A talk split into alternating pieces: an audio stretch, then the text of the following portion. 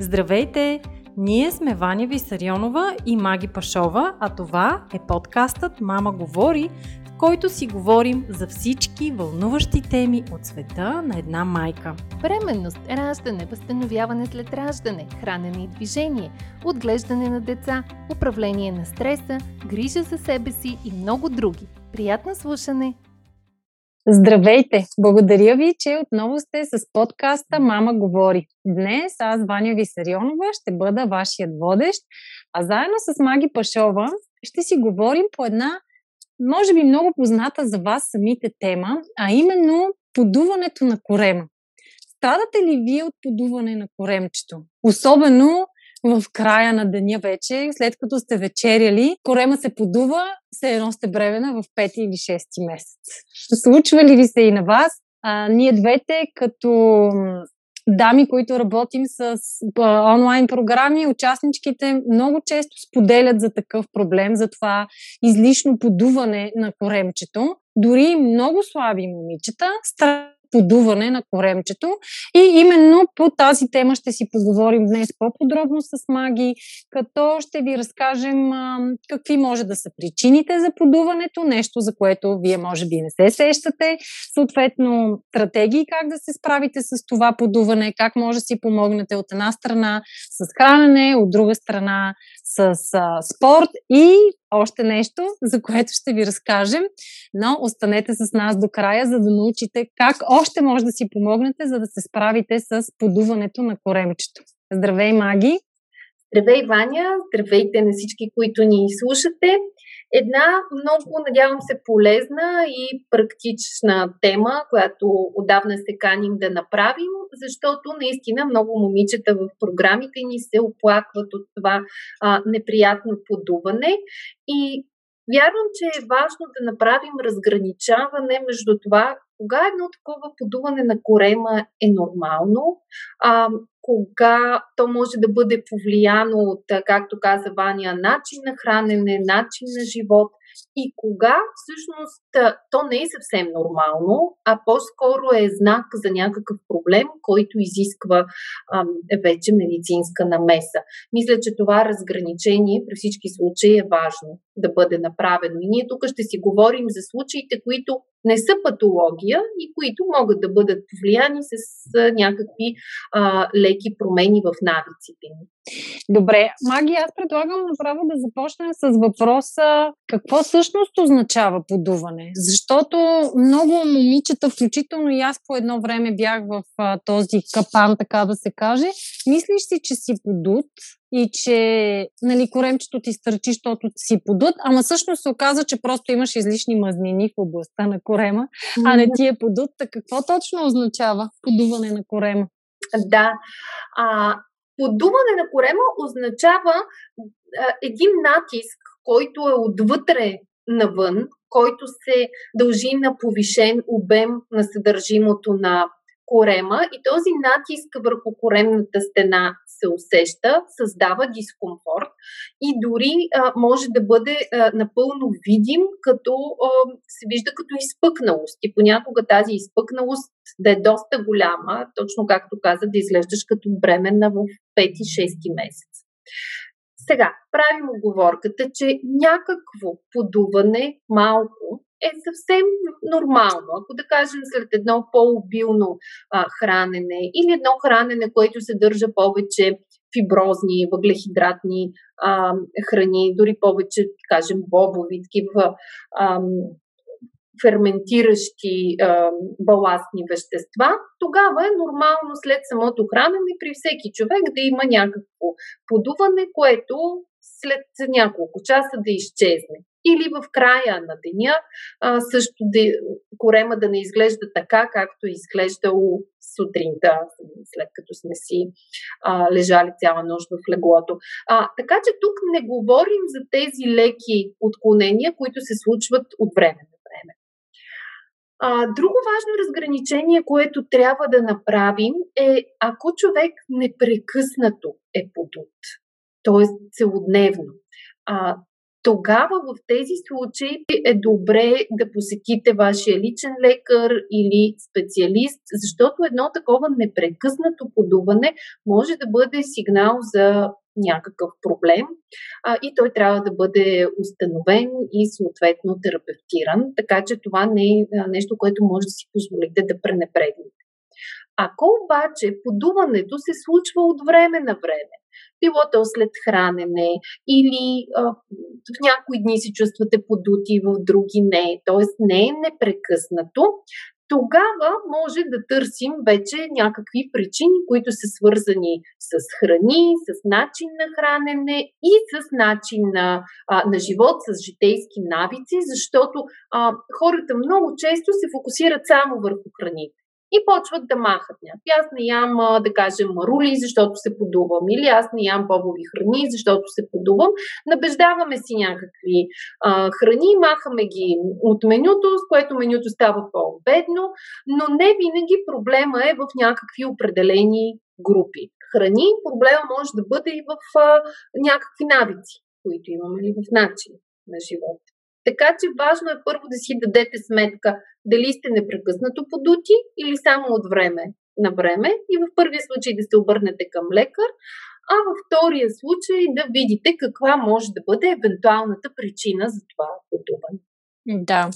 Аз, както споделих, имаше период, в който си мислех, че, нали, че имам подуване, пък се оказа, че са просто мазнини в областта на корема. След това съм имала периоди, ти самата маги дори си виждала, когато имам голямо подуване на корема, то наистина штръква и става твърд и дори се стига и до болка. И установих, че корема ми се подува, когато а, ям, бъгли, а, когато ям глутен. И то наистина а, супер осезаемо. В началото си мислих, че си въобразявам и си викам, ама то сигурно нали, някакво съвпадение, защото хем си яла глутен, хем нещо. Но последните няколко пъти се случи да хапна глутен, просто без да знам, че в това нещо, което ми подават да опитам има глутен. И го усетих супер рязко. Веднага и ми се поду корема и почна да ме боли. Нали, усетих много осезаемо а, проблемът. А, при мен по-скоро се получава а, подуване на стомаха от а, храни, към които имам непоносимост. Какви са другите причини за подуването на стомаха? А, да, аз ще кажа за другите, но ми се иска тук, понеже спомена глутен и много често той е набеждаван за причина за подуване а, на, на корема. При много хора наистина той може да играе роля. Сега със сигурност хората, които имат целиакия, а, трябва да избягват на 100% глутен. А, тук са случаите, в които казах, ако някой има непрекъснато подуване и трябва да посети лекар, едно от нещата, които би следвало лекаря да изключи като а, възможна хипотеза, именно наличието на целиакия.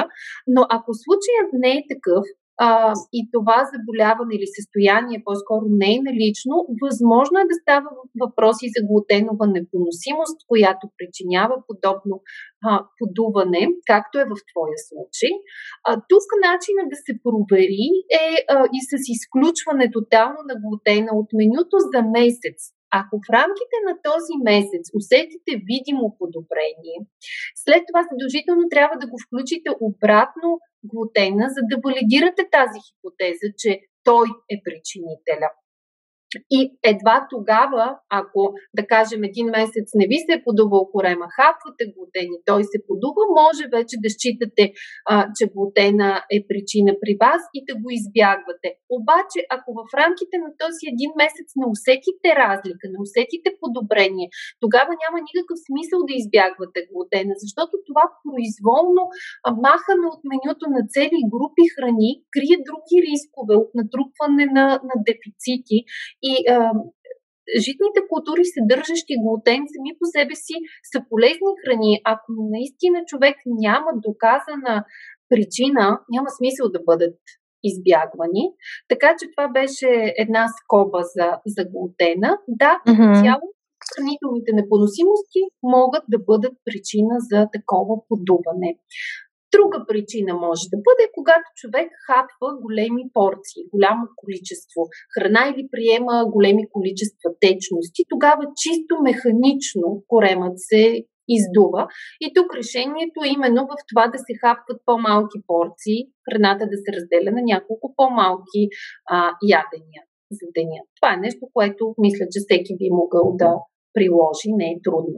В, а, като други причини а, може да посочим образуването на газ което е нещо също супер нормално, тогава когато ядем храни богати на фибри или на баластни вещества. Това са плодовете, зеленчуците, зърнените, бобовите храни, т.е. много полезни храни. Храни, mm-hmm. които съдържат фибри.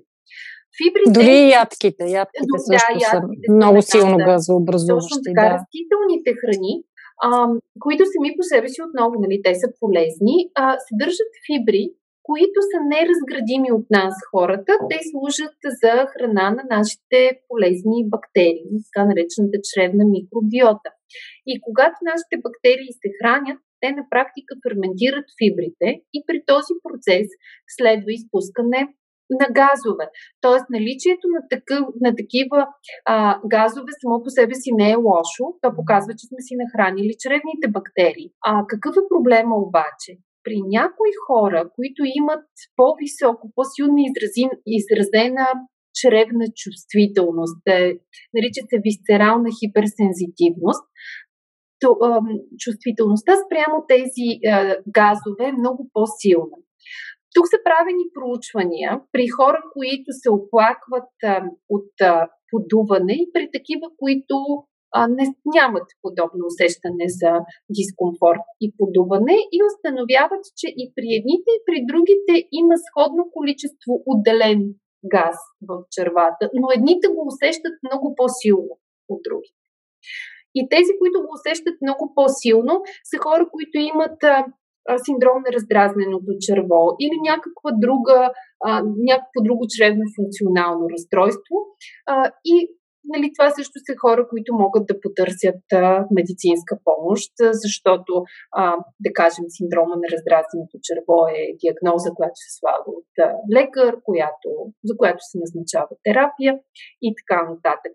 А, та, идеята ми е, че консумацията на такива а, фиброзни храни, на зеленчуци, на зърнени, на бобови, а, сама по себе си не е проблем, но при някои хора може да създава такъв проблем и да води до подуване. И другата много също важна причина, казахме едното образуване на газ, а другото е абсорбцията на този mm-hmm. газ. Защото той веднъж образувал се в червата, и той не трябва да седи там, трябва да търси път да излезе навън. Всеки а, нормално функциониращ организъм изпуска газове а, и го прави средно по 20 пъти. На Може би през устата излиза ня... излизат някакви газове или не само? Не, по-скоро си излизат а, точно през, през ануса, като изпускане ага. на газ, което не е задължително. Не го усещаме или как? Да, не, не, да ага. Не е нужно всеки път да го усещаме, не е нужно да бъде съпроводено с някаква нали, неприятна остра миризма. миризма остра миризма, да. Но а, отново тук има едно правило, а, защото нали, в нашото общество е табу това да така изпуснеш газ на обществено място се счита за признак да, на да, прилично. Истината е, че този газ е по-добре да излезе навън, отколкото да остане вътре. Така че, ако нали, човек усети позив а, за, за подобно нещо, е хубаво, нали, ако е на обществено място, да се отдалечи, да излезе навън, но да го пусне навън. да го задържа, да. Да, защото именно задържания газ води до това неприятно потуване. Всъщност, като се замислим нали, за малките деца, нас ни слушат най-вече майки, всички знаете, детето като е гладно, дава сигнал, че е гладно, като му се пръцка, пръцка, като му се ходи по голяма нужда, ходи по голяма нужда. И това е съвсем естествено. Дали, когато е нахранено, коремчето ще тръгва.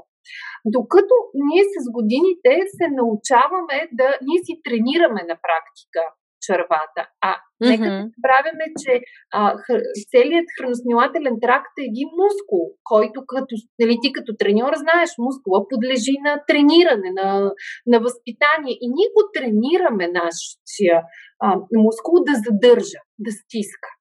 Нали, не можеш така да изпуснеш газ, кога да е, когато ти дойде, когато усетиш позив. Дори и до туалетна по голяма нужда не ходиш винаги, когато усетиш позив, ако да кажем, че си на неподходящото място. И всъщност, тренирайки го да стиска и да задържа, а, ние създаваме тези предпоставки за на, задържане на газ вътре в, а, в червата, което пък на свой ред води до подуване.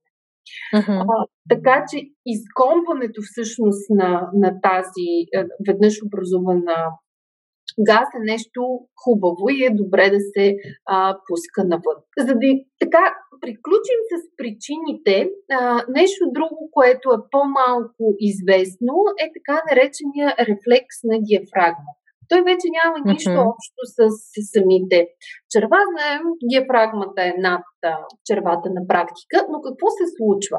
Нашите черва са свързани с мозъка ни посредством бягащия нерв, най-големия нерв в човешкото тяло. А, и между червата и мозъка има един непрекъснат двустранен обмен на информация.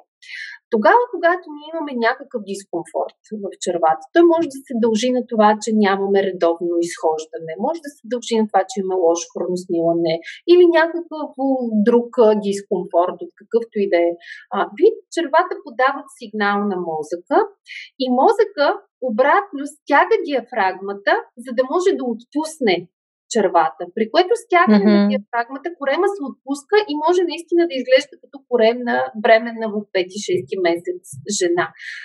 Като това е някакъв а, такъв индиректен начин да получим облегчение. Та, при хора, при които има подобно изпъкване на коренчето, е хубаво да обърнат внимание а, как дишат в този момент, дали диафрагмата им е стегната или е отпусната, да пробват с диафрагмено дишане, да я отпуснат и да наблюдават какво се случва с корема и дали той не се прибира.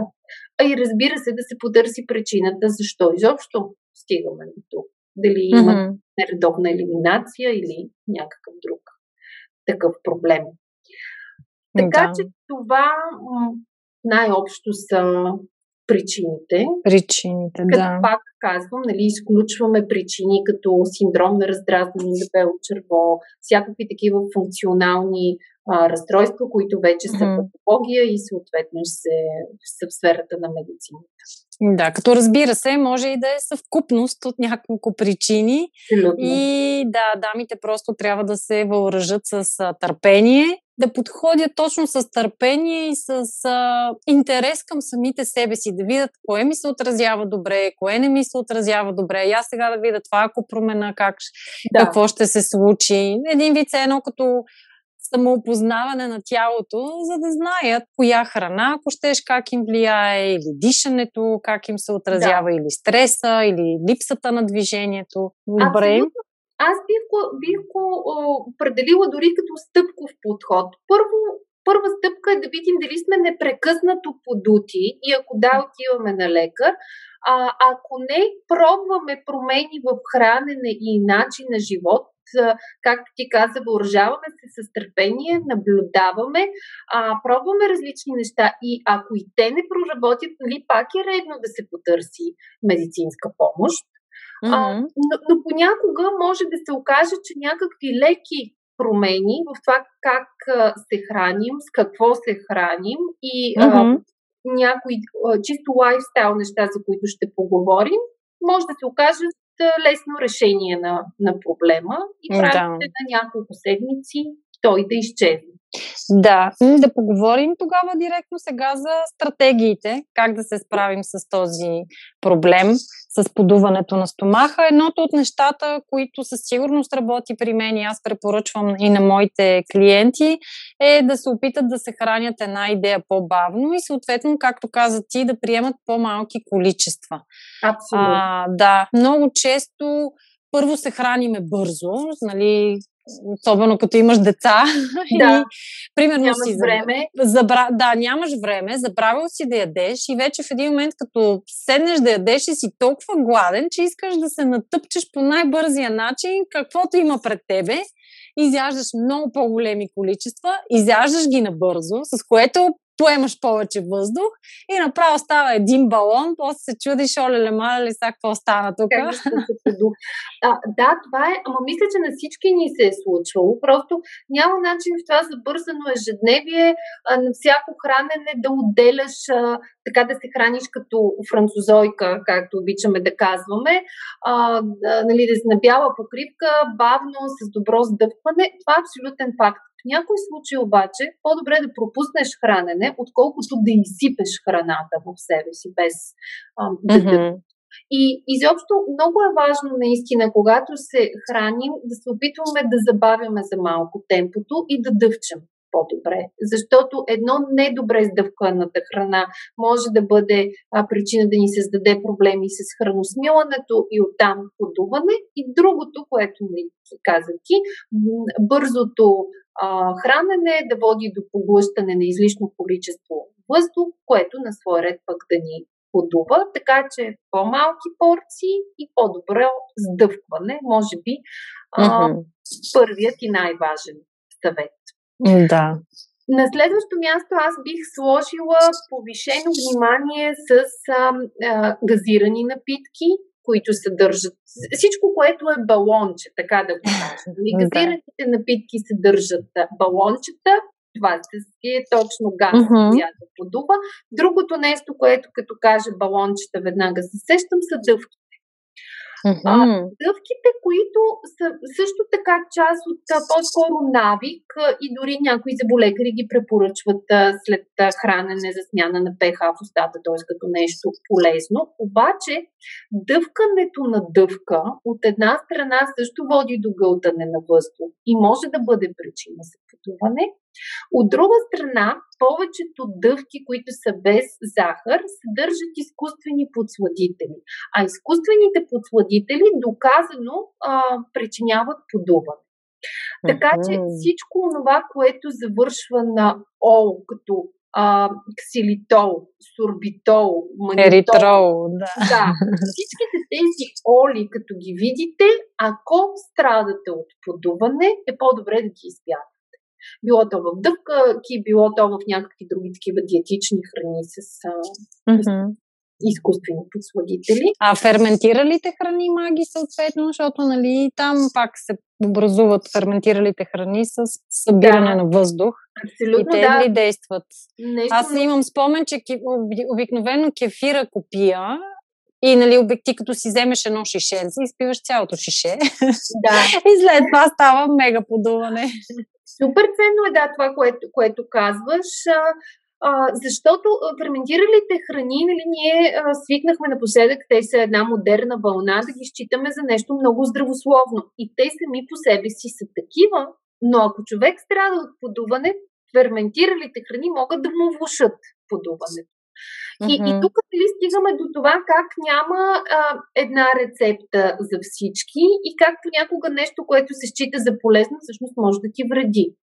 Така че да, ферментиралите храни също съдържат а, а, газ и могат да бъдат, а, да влушават едно подуване. И затова хората, които а, страдат от такова, е добре да ги избягват, докато нормализират нещата и след това могат да започнат да приемат по-малко с натрупване, така че организма им да се адаптира, естествено да се наблюдават и да намерят а, своя баланс, а, така че да не, да не се получава това неприятно подуване. А, нещо друго, което, което бих добавила и за което е добре да се внимава, са плодовете пак в а, пак нещо полезно, което обаче в големи количества може да причинява а, подуване, така че ако човек а, изпитва подобно нещо, е хубаво да ограничи плодовете до 1-2 плода на ден, до не повече от 80 а, грама пресен плод наведнъж.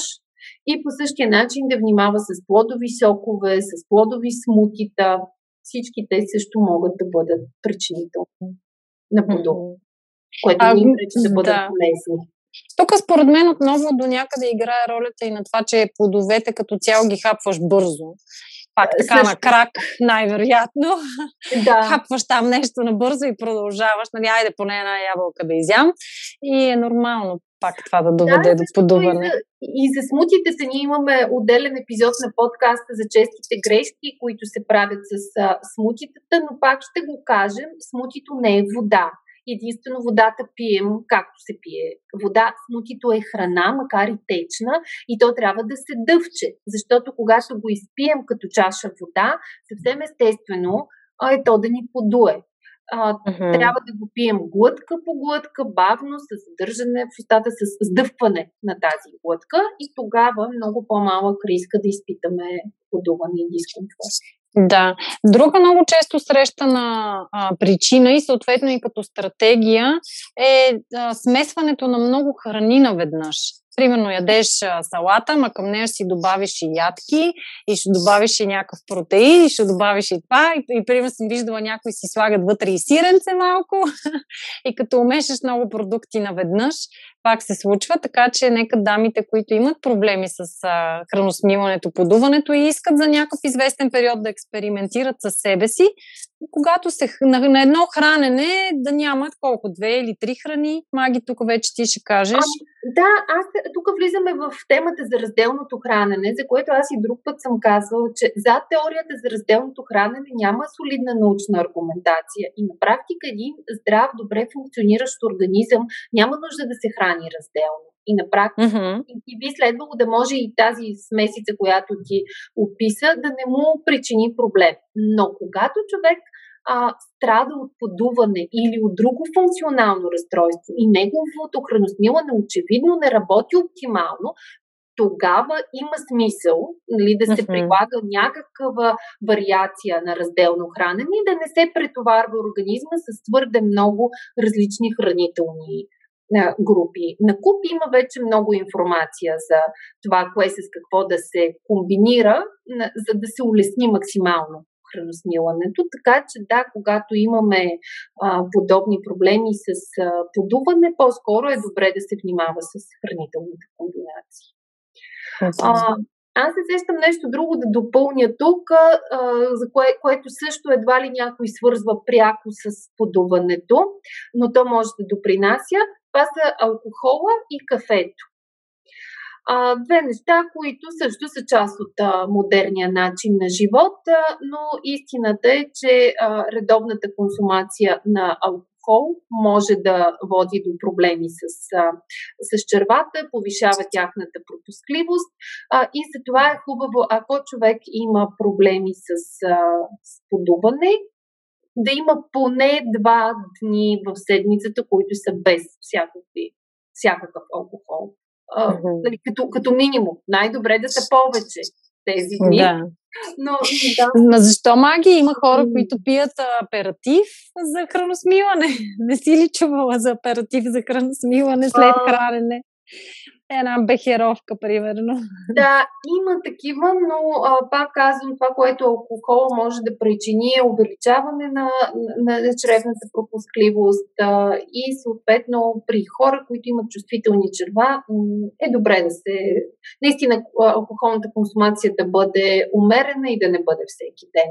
И а, по същия начин и кафето, което пък е стимулираща да. напитка, а, и като такава а, на практика с, нали, стимулира и, и, и чревния а, мускул и а, също е добре да бъде ограничавано, ако страдаме от подуване, като тук а, вече каква точно е дозата, тя е по-скоро индивидуална за всеки. За здравословно се счита до 400 мг кофеин. А, за... Това не е ли много? Ами това са 2 до 3 чаши. Е това са около 3 mm-hmm. чаши кафе. Да. да. А, като вече за прибременни и кърмещи е наполовина. Mm-hmm. До, до 200 милиграма. Да. Вече навлизаме на практика в лайфстайл, защото и алкохола, и кафето, а, и цигарите могат да добавя в, а, в тази графа, защото пък пушенето доказано намалява чревното многообразие а, на микробиома. Колкото по-беден е микробиома, знаем толкова по- а, проблеми има с а, чревното, пък и с общото а, здраве, така че при едно подуване, нали, пушачите също е добре да се замислят доколко и този им навик е свързан uh-huh. и дали биха се отказали от цигарите, за да видят как това ще се отрази на състоянието. Корема и подуване. Още една причина да спрете цигарите. Да, още една причина. да, а пък аз искам да си поговорим за облеклото и за това Да. какви дрехи носим. Нашите слушатели, които ни слушат в момента, проверете с какви дънки сте. Убиват ли ви? Не ви ли убиват? Стягат ли ви коремчето? Можете ли дълбоко да си поемете въздух? Свободно ли ви е въобще в областта на корема или нещо ви притиска непрекъснато? Дори да не са дънки, може и да е чурпогашник. Точно така, Един- може да е рокля, която е Да, тялото и е впита. Изобщо всичките тесни дрехи, дрехи по тялото, които ако ги комбинираме с седене на стол, водят Мгм. до едно излишно стягане в областта на, в поясната област, в корема. Да, което реално пречи на работата на червата. Все едно те трябва да работят под натиск Да. и съответно не работят функционално. И това може да е една от причината за появяването на газове също. Абсолютно. И по-скоро даже не се появяването, а за изгонването. Защото, както казахме, те се появяват следствие на храната, но при някои хора не пречат, а при други водят до подуване.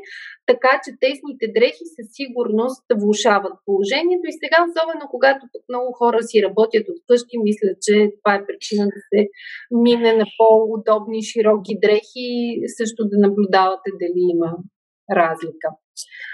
А, и пак в графата лайфстайл и неща, които могат да се променят, може би, Ваня, тук ти да кажеш пък а, за движенията и усукванията, които можем да правим, защото те също подпомагат, нали, казахме, храносмилателният тракт е един мускул, който ако ние го движим, а, е, помагаме да увеличим неговата мотилност и съдържимото му да се движи, а не да бъде в застой.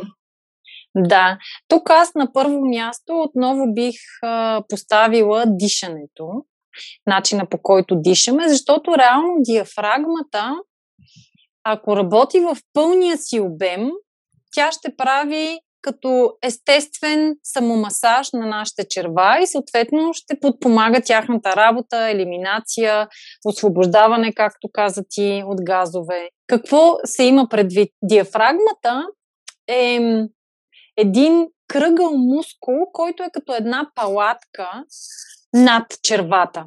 Но много често, заради това, че ходиме изпъчени, използваме само предната част на тази палатка и съответно не масажираме оптимално всичките черва, масажираме само предната част. И това много лесно можете да, си, да го визуализирате и да го усетите, ако направите следното упражнение. Поканвам ви да го направим заедно. Без значение дали сте седнали или изправени, стига да не сте в кола, пробвайте го. Изпъчете си хубаво гърдите, ма така се едно сте военен и сте застанали на пост и хубаво искам да си изпъчите гърдите напред и си поемете два-три пъти дълбоко въздух. Вдишваме, издишваме. Дълбоко. Колкото можете повече въздух си поемете. Усещате ли как въздуха идва по-скоро отпред към гръдната кост, от предната страна на гръбначния стълб? И сега лекичко си отпуснете гръдния кош. Не се изпъчвайте, не искам и да се изгърбвате, но просто го все едно правите, все едно искате да си отдъхнете от нещо и да си отпуснете гръдния кош и отново си поемете два-три пъти дълбоко въздух.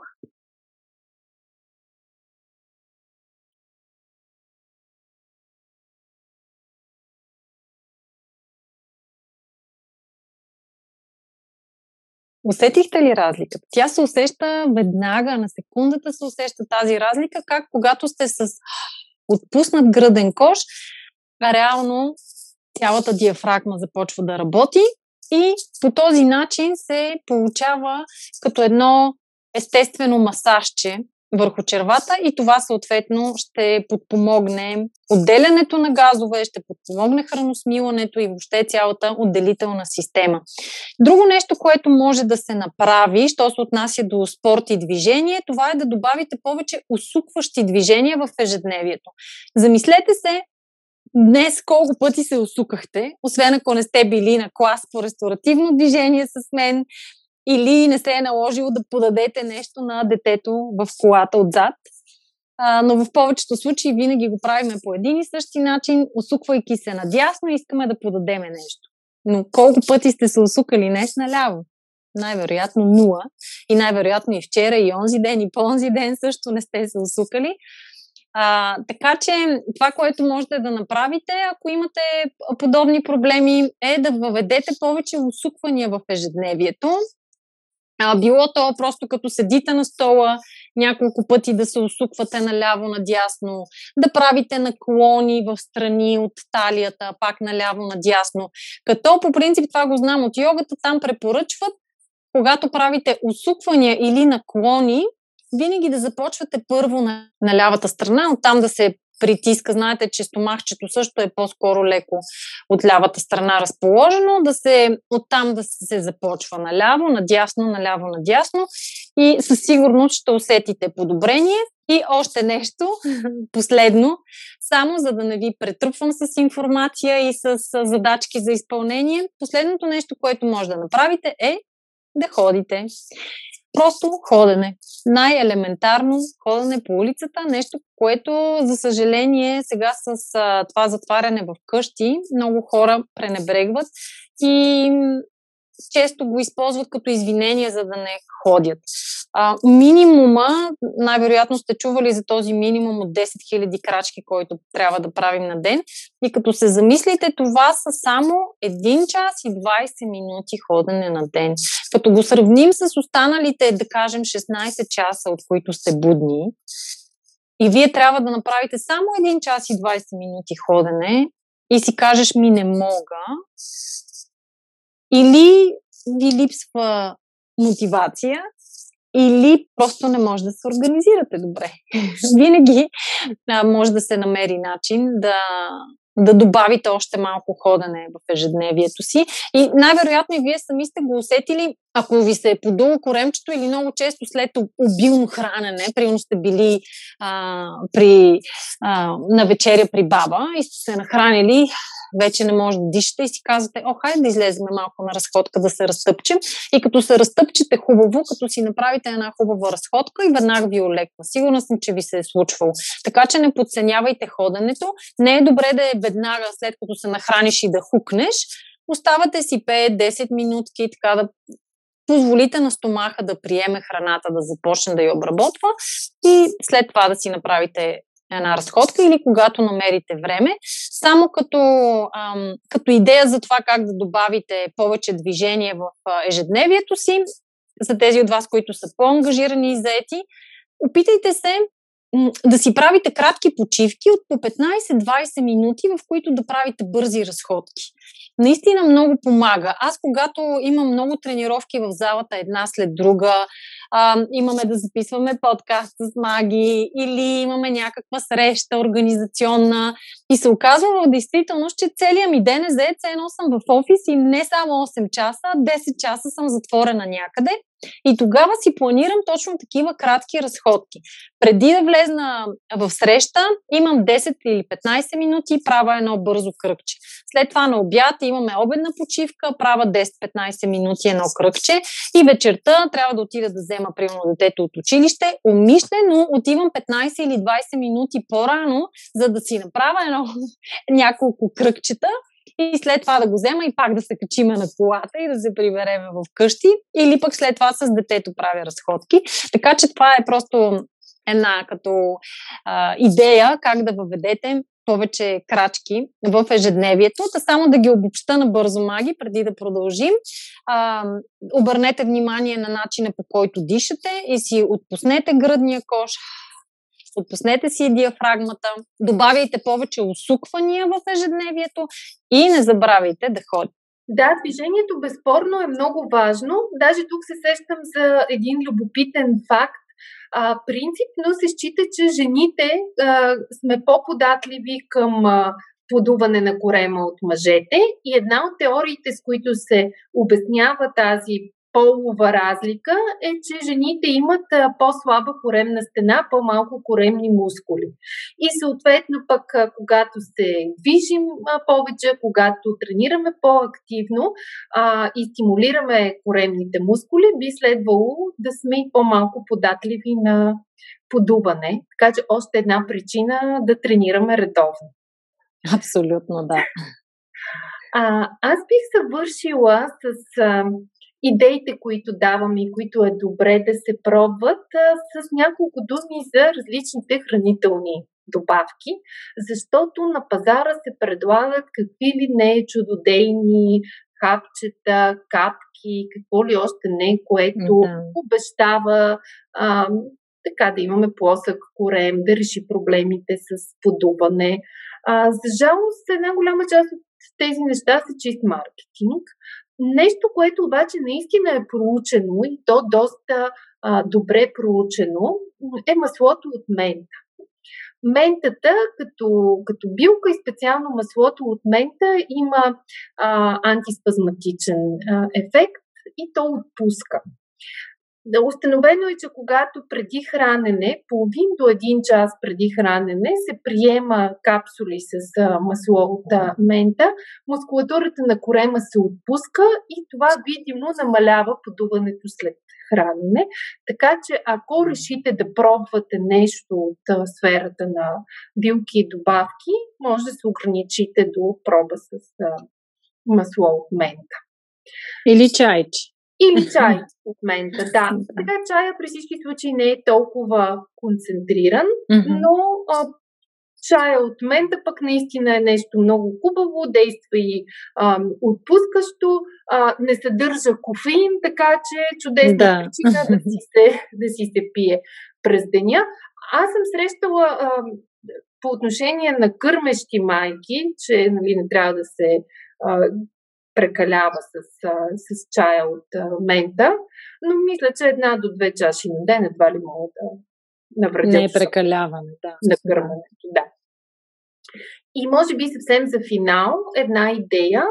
А, топли компреси на корема също се счита, че облегчават подуването, като по топли компреси дори да сложите една хавлия на парното и да я нагреете и после да си я сложите на корема и да се отпуснете, всъщност то отново на принципа на отпускането. Mm-hmm. Приятното усещане, така че също нещо, което може да експериментирате и да видите дали специално при вас ще доведе до някакво желано облегчение.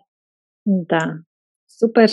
Аз за финал нека да обобщя, за да помогне и на нашите слушатели да запомнят цялата информация, която споделихме с тях да се опитат на първо място да се хранят бавно и осъзнато, да приемат малки количества. Ако имат проблеми с подуването, да внимават с комбинация на храни. Това също го споменахме. А, да носят свободни дрехи, да не ги притискат и стягат, да се движат повече, да обърнат внимание на начина по който дишат, да добавят повече усуквания в ежедневието, ходене, и съответно, ако искат да подпомогнат процеса с а, масло от мента и топли компреси. Изпуснах ли нещо? Няколко неща добавям. Внимание с изкуствените захари, всичките mm-hmm. ксилитоли, сорбитоли и така нататък, газираните напитки, дъвкането на дъвка, а, ферментиралите храни, а, голямото количество плодове, плодови сокове, смутита, и също така повишено внимание с алкохола и кофеин съдържащите напитки. Супер. И не всичко. Абсолютно. И пак да напомня, че трябва да се въоръжите с търпение. Няма да стане от днес за утре и няма да стане най-вероятно и за една седмица. Сигурно. Може да отнеме месец, при някои дами отнема и повече време, но заслужава си да опитате и не е задължително да, стиг, да стигнете до нуждата от помощта от лекар. Да, но пък ако сте проявили търпение и нищо не ви е помогнало, а, нали, хубаво е все пак а, да се консултирате, за да отстраните вероятността от а, нещо друго, което а, вече не е свързано с храни, начин на хранене или десни дрехи, нещо, което си е проблем здравословен и следва да се лекува. Супер! Маги! Ами, надявам се, че сме били полезни на, на нашите слушателки, че сме им дали храна за размисъл и идеи за неща, които да пробват, да споделят. Ще се радваме и ние на обратна връзка от вас. Дали нещата, които чувате, са ви познати или част от информацията чувате за първи път, дали бихте пробвали и разбира се, ако пробвате и имате желан резултат, също много ще се радваме да ни дадете обратна връзка. Благодаря ви много, че ни слушахте. Не забравяйте да харесате този подкаст, да го споделите с ваши приятели и ни очаквайте отново следващата сряда. Информацията, която предоставяме в подкаста Мама говори е с информационен характер и не бива да служи и да се приема като медицинска диагноза, нито да заменя индивидуалната медицинска оценка и наблюдение. Преди да решите да се доверите на нас или други източници, свързани с диастазата, моля консултирайте се с вашия лекар и или хирург. За повече информация посетете нашата веб страница mamasum.bg и се включете в нашите онлайн програми. Програмата Не на диастазата за ефективно и дългосрочно възстановяване след раждане, програмата Мама ще съм за бъдещи майки и програмата Мама презарежда за всички преуморени майки. Очакваме ви онлайн!